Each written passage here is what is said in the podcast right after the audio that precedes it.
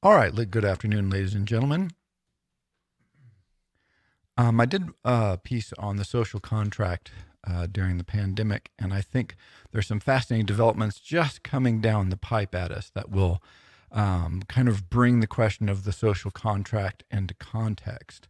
Several people uh, commented in, in response to the last um, to that concept of the social contract, saying, look, the workers are exploited, they work too much, they don't get paid enough, you know, et cetera, et cetera. There is no social contract. But uh, I think that's a misunderstanding. The, what the social contract is, is the notion, however ephemeral, um, that I am being exploited and yet I still go along with the system because I feel there's something there that will come back to me, that there's this agreement. Um, it's usually ill-defined and unspecified, and yet this is why things work. And as I mentioned, the notion that, uh, you know, we've basically shut down the country to try and protect the, the health of, of many of our vulnerable citizens, and that we're burning the economy to the ground doing that, is sort of an impressive change from, from history, but it also tells us that politicians feel that they have to do this. No, no one wants to do this. It's just like they go, oh, you know, our, our concept is that if we don't help the people in this way, then we're, you know, there's going to be problems. And so both the interest of life and also the interest in remaining in your position of power means that their understanding of the social contract is they have to do this. Now, what's interesting to me as we move forward is we're, we're going to hit some divergent points. And the first one, I think, is going to come. It's April first. You're already seeing noise about this, and there, everybody, you know, lots of mortgages, lots of people's rent are due on the first of the month. And so, well, can you do that? Well, unemployment absolutely blew through the roof, of course, obviously. Well, lots and lots and lots of people can't work, so they don't have money to pay their rent or to pay their mortgage. Now, what happens in this case? Several major corporations, Subway, Cheesecake Factory, a couple other ones, Uh, have announced that they're not going to pay, that they're going to either negotiate with their uh, landlords, or they're going to invoke various legal strategies to say they're not responsible for paying at a time when the government has shut them down, force majeure, a couple other ideas. But so the idea here is they're going, look, we know we have a contract to pay, but in these circumstances, we don't think we either can or that we should. But anyway, we're not going to. So lots and lots of individual people are also facing this problem. And so banks are starting to roll out programs and you're being able to apply and so on and so forth. Well, this is great, but it's also nonsensical. The problem here, and this is where the social contract comes in, is if enough people say, look, I can't pay, or I'm worried about having money in the future, even if I could pay this month, I don't know about next month, I don't know about month after that, I'm not going to pay. This, of course, will stress the financial system, you know, ex extraordinarily. And in fact, already the Fed has put, un well, they just said unlimited money. The, the mortgage bond market, all these have been seizing up. The credit markets have been seizing up, and the Fed's been pumping, pumping money and pumping money in. So essentially what the government has decided is that they will back the banks who hold these mortgages, but they haven't announced that they're going to back the people who pay them. Now, this is a divergence. The federal government has said we don't want our banks to fail, but individual people who are paying, they haven't actually come out with a comprehensive program for that. Now, they've announced various stopgap things, call your mortgage broker, all this. Well, that's, that's fine, but that's just not what we need, right? That's not going to solve the problem. And where this becomes a social contract issue is if enough people say no, I either can't or I just am afraid to, I think it's a bad idea, then now you've got a problem. Does the government say, hey, no one's going to be evicted for sixty days, but at the end of sixty days, we're just going to start evicting all these people who didn't pay? Wow, think of what that would mean. Or does the government have to step in retroactively and go, right, of course you don't have to pay. We're going to pass this program. It's going to be ninety days or one hundred eighty days where no one has to pay the rent or their mortgage, and then the Fed will backfill that money to the borrowers, the lenders, the landowners, the leaseholders, and then everything is good. See, then we have a contract again. So you're actually, that, how this dynamic plays out, I think, is going to be fascinating. So, so look for this, because if enough people don't pay, even if the, if, if the government doesn't want to, they don't have a choice.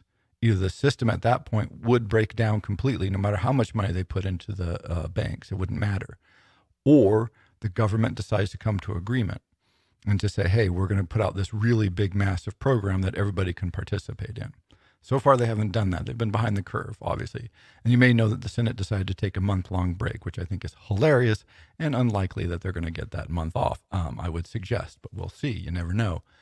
So that's going to be one metric here that you're going to be able to look at and see if people decide spontaneously and collectively that they both can't and they shouldn't and they won't, both businesses and individuals, then the old form of leasing and renting, right, that actually stops working.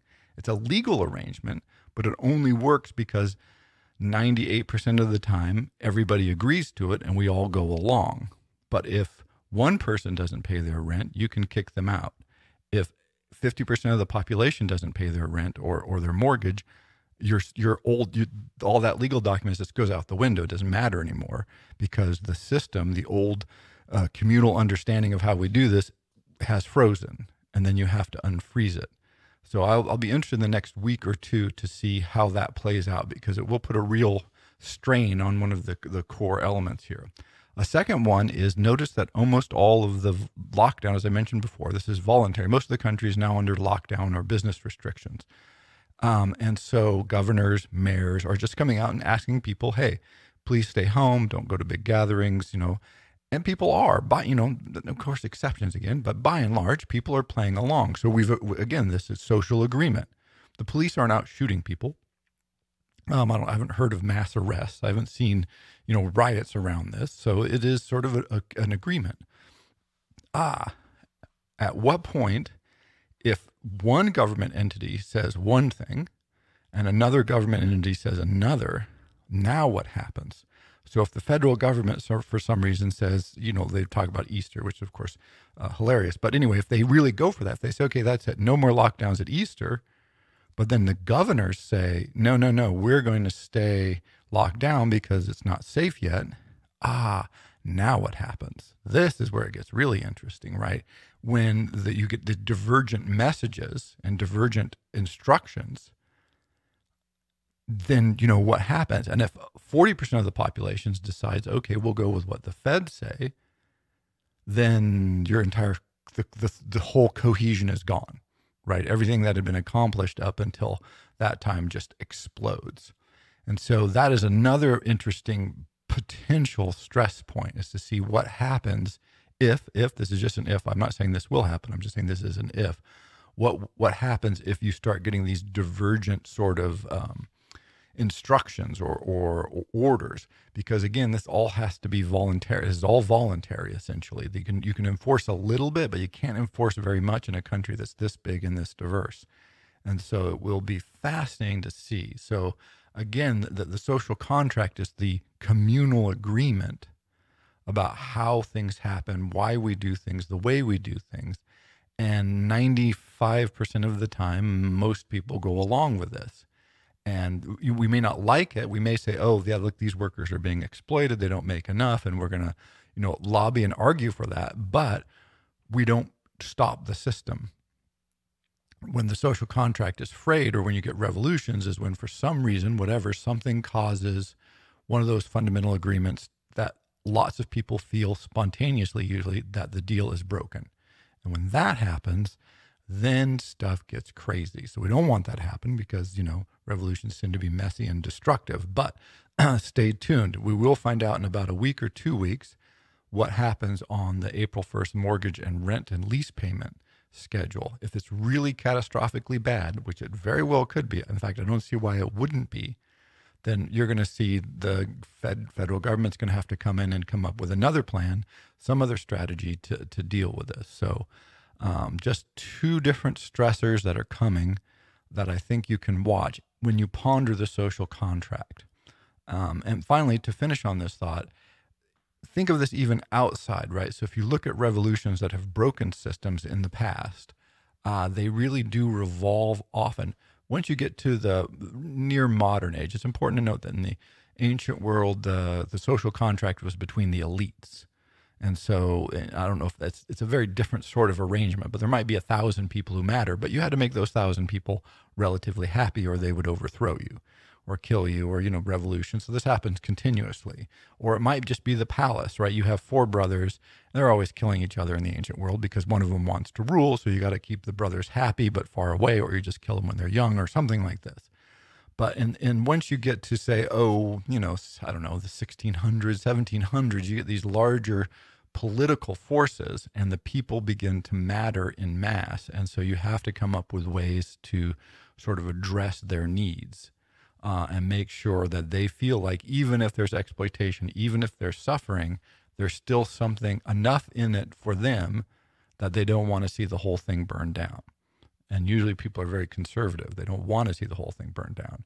But when we face now something so unprecedented, um, what you're, you're, you're beginning to witness is this sense of, wow, things are changing fast. Will people abandon going just because they have to or because of fear that, you know, wait, we're just not going to pay our leases, our rents, and our mortgages. And that brings the system to a halt because one of the fundamental agreements is gone. So look for those stressors. Uh, and see how the social dynamic around that goes. Because I think, um, again, that the response of the people will probably drive the government to action. Thank you.